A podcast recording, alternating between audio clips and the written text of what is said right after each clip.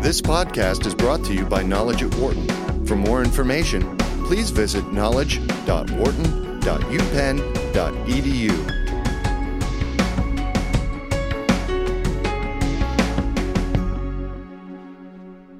President Donald Trump said during the campaign that he wanted to have a stronger America. He also said that this country needed to address the vetting policies of people coming into the U.S. On Friday, he signed an executive order that put a temporary ban on people coming from 7 different countries, all of which are considered to be Muslim majority. Since then, we have seen protests at airports across the country, some of which have seen travelers from lands across the seas detained, even if they hold green cards that allow them into the U.S. The ACLU moved in quickly and got a temporary stay, which has taken a bit of the sting away from some of Trump's orders, but not all. And more protests are planned, as well as court action. To take a look at what is going on, we welcome in our friend Mike Useem here from the Wharton School. And also joining us is Ron Hira, who's associate professor in the Department of Political Science at Howard University. Mike, great to see you again. Thanks for coming in. Great to have you. Great to be here and great to be on this topic. No bigger topic today than the one we're about to talk about. Absolutely. Ron, great to have you on the show with us. Thank you for joining us. Thanks for having me on. Thank you. Obviously the reaction of a lot of people is a lot of anger, a lot of outrage to what has gone on. As this played out over the weekend, Mike, and you thought through this, obviously we're talking about the leader of this country, the leader of the free world. What were some of the things that were running through your mind? Well, the order, enormously impactful, as we know from demonstrations that popped up at airports all over the country and center cities. And I think it's because it really, the order itself cuts to the heart of what we stand for, who we are, in ways that many people find unacceptable.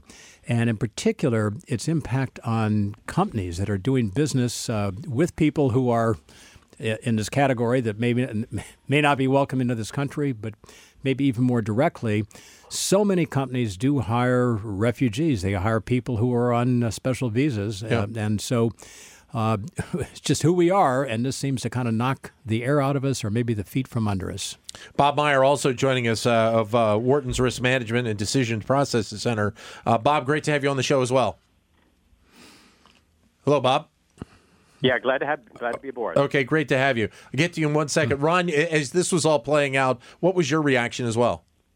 I think it was kind of interesting that the tech industry was involved in talking about this, but I think it's important to note that this is not really about the tech industry or tech workers, and it's not really about some of the issues around the H-1B visa program and some of the other guest worker programs. These are really kind of separate from the executive order.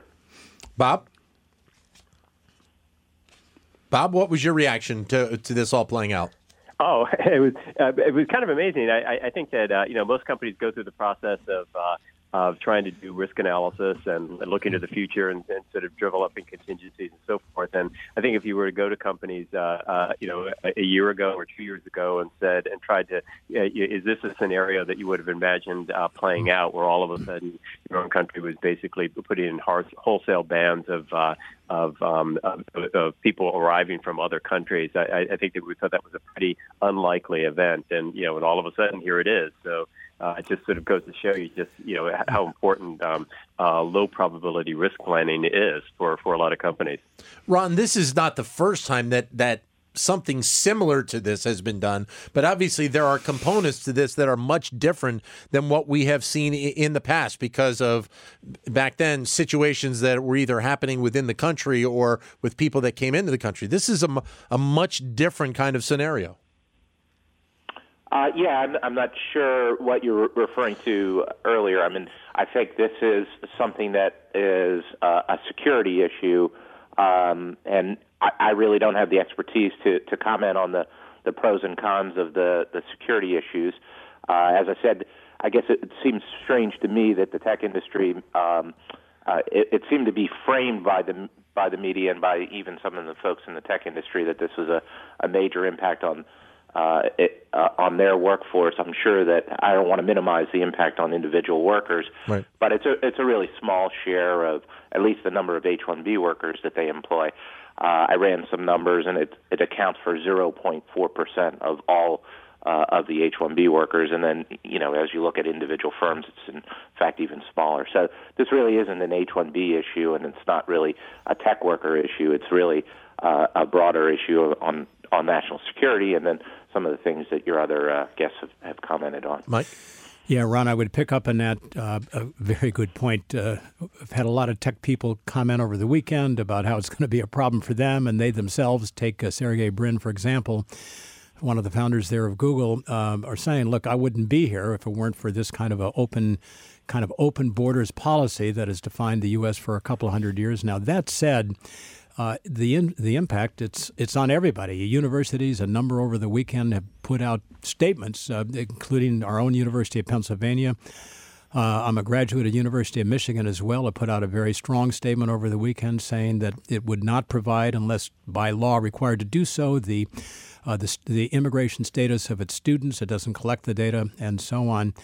Lloyd Blankfein, the CEO of Goldman Sachs, has said this kind of goes against our hiring practices. We want great financial analysts. We want great bankers. And if you put an arbitrary barrier between us and the people we want to hire, not good for us and not good for a lot of others. Let me just add one more quick point to the mix of our conversation. Companies and universities and just about everybody out there who's exercised about this, they're stepping forward as themselves.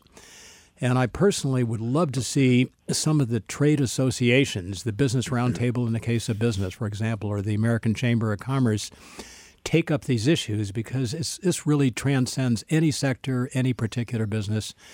To paraphrase the founder of the University of Pennsylvania, Benjamin Franklin, at the signing of the Declaration of Independence, you may recall his famous quote. He says, we better hang together on the signing here of the Declaration of Independence. Otherwise, we're going to hang separately. What did you make, Mike, then, of the move, obviously, by the ACLU to go forward and try and, you know, to make the moves that they did to try and take some of the sting away from this order on Friday?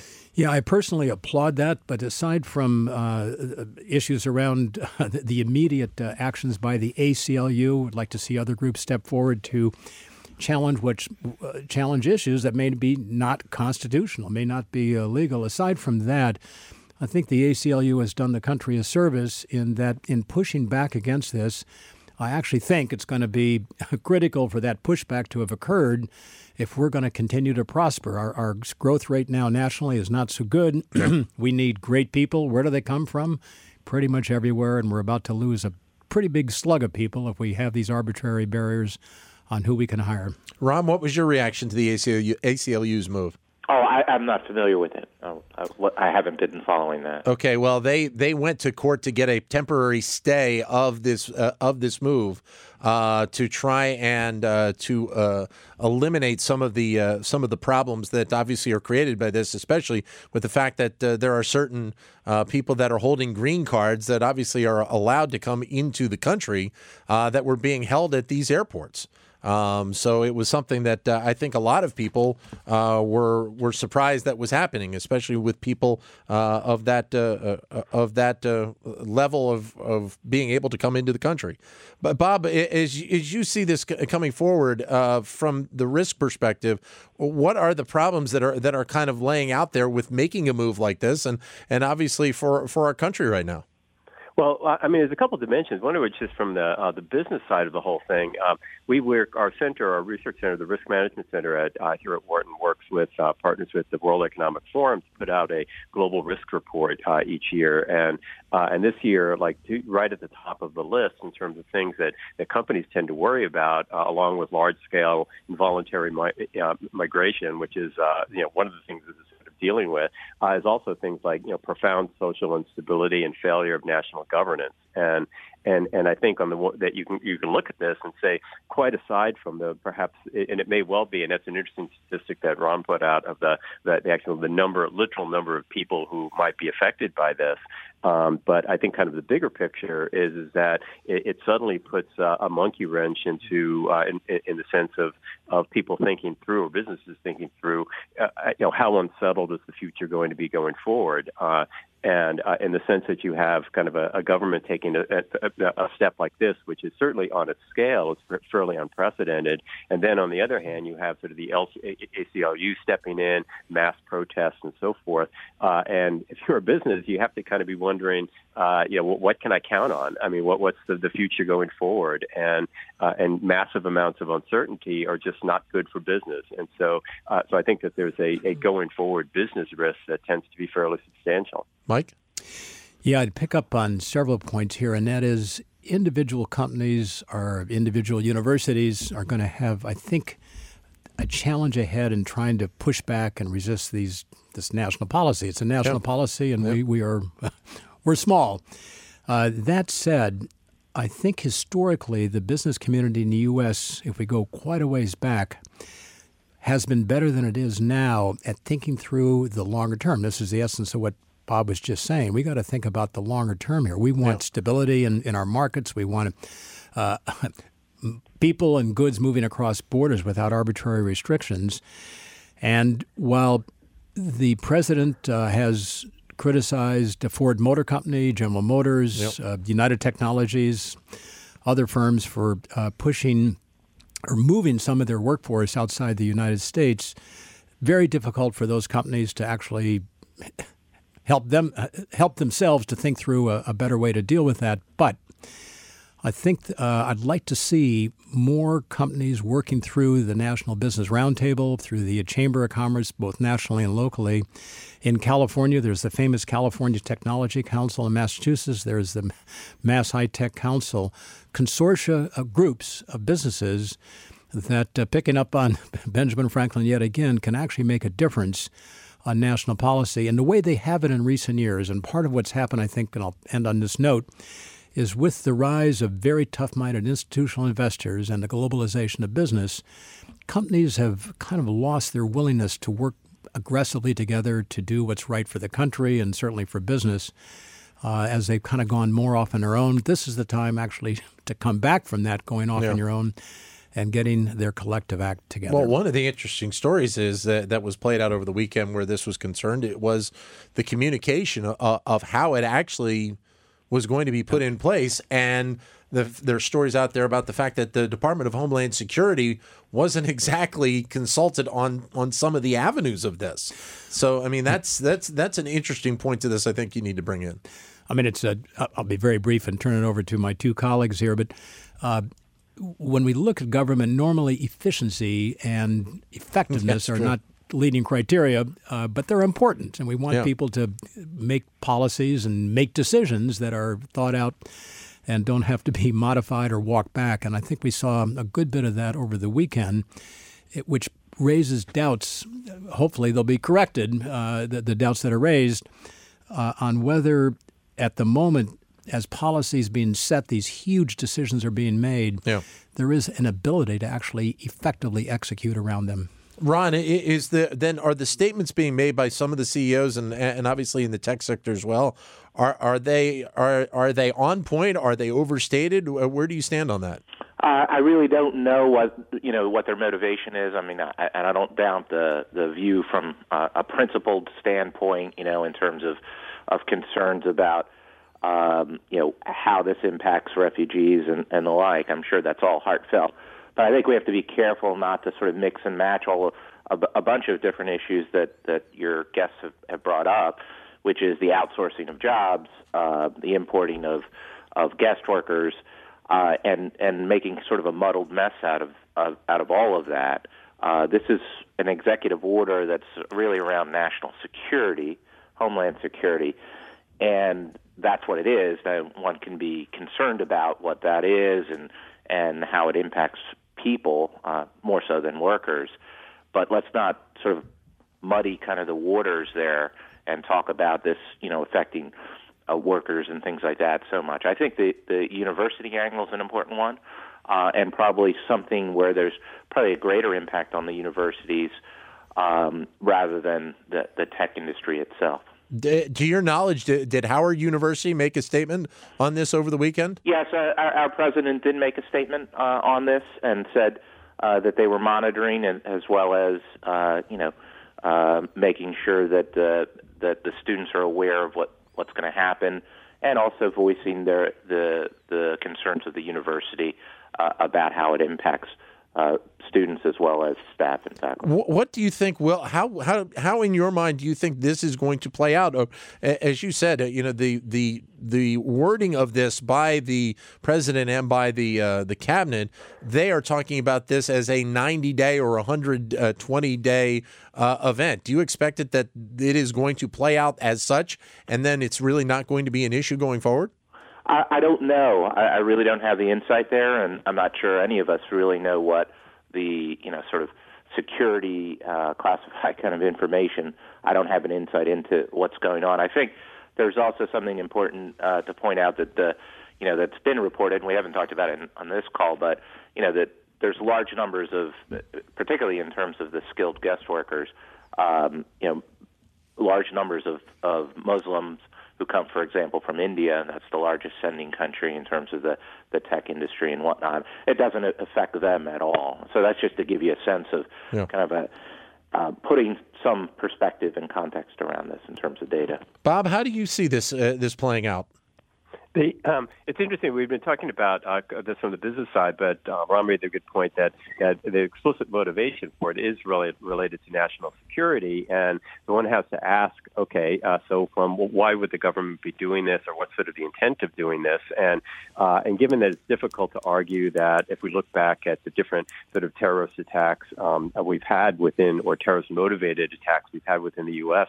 Over the past several years, this is sort of a policy which probably, well, almost certainly would have done nothing to mitigate those attacks. So to some degree, the only motivation must be, in some sense, to give people a greater sense of reassurance that their government is taking care of them, that they can now go about their day-to-day life without having to worry about terrorism or something like that. But then, you know, a case which you could say kind of back out is then ultimately good for business, because if consumers are happy and feel safe, then they'll spend more and the world is a happier place. I think the thing that worries me is actually that it would have kind of quite the opposite effect, that effectively what it's doing is a lot of people who weren't already pretty afraid will look at an extreme order like this, where you're banning entire countries from coming in, as suggesting that the problem has gotten so severe that a massive, unprecedented order like this is necessary to take care of it, and I think you'll get people kind of looking for boogeymen under every bed and so forth, and which basically will have a potentially very negative effect, not just on business, but also obviously sort of the social fabric within the U.S. Well, what about just around the globe as well? Because this is obviously going to have an impact in these countries, but I would think in a lot of other locations as well. Just the fact that this ban is in effect. Yeah, well, absolutely. I think that that then you start thinking about people who Americans who start traveling abroad.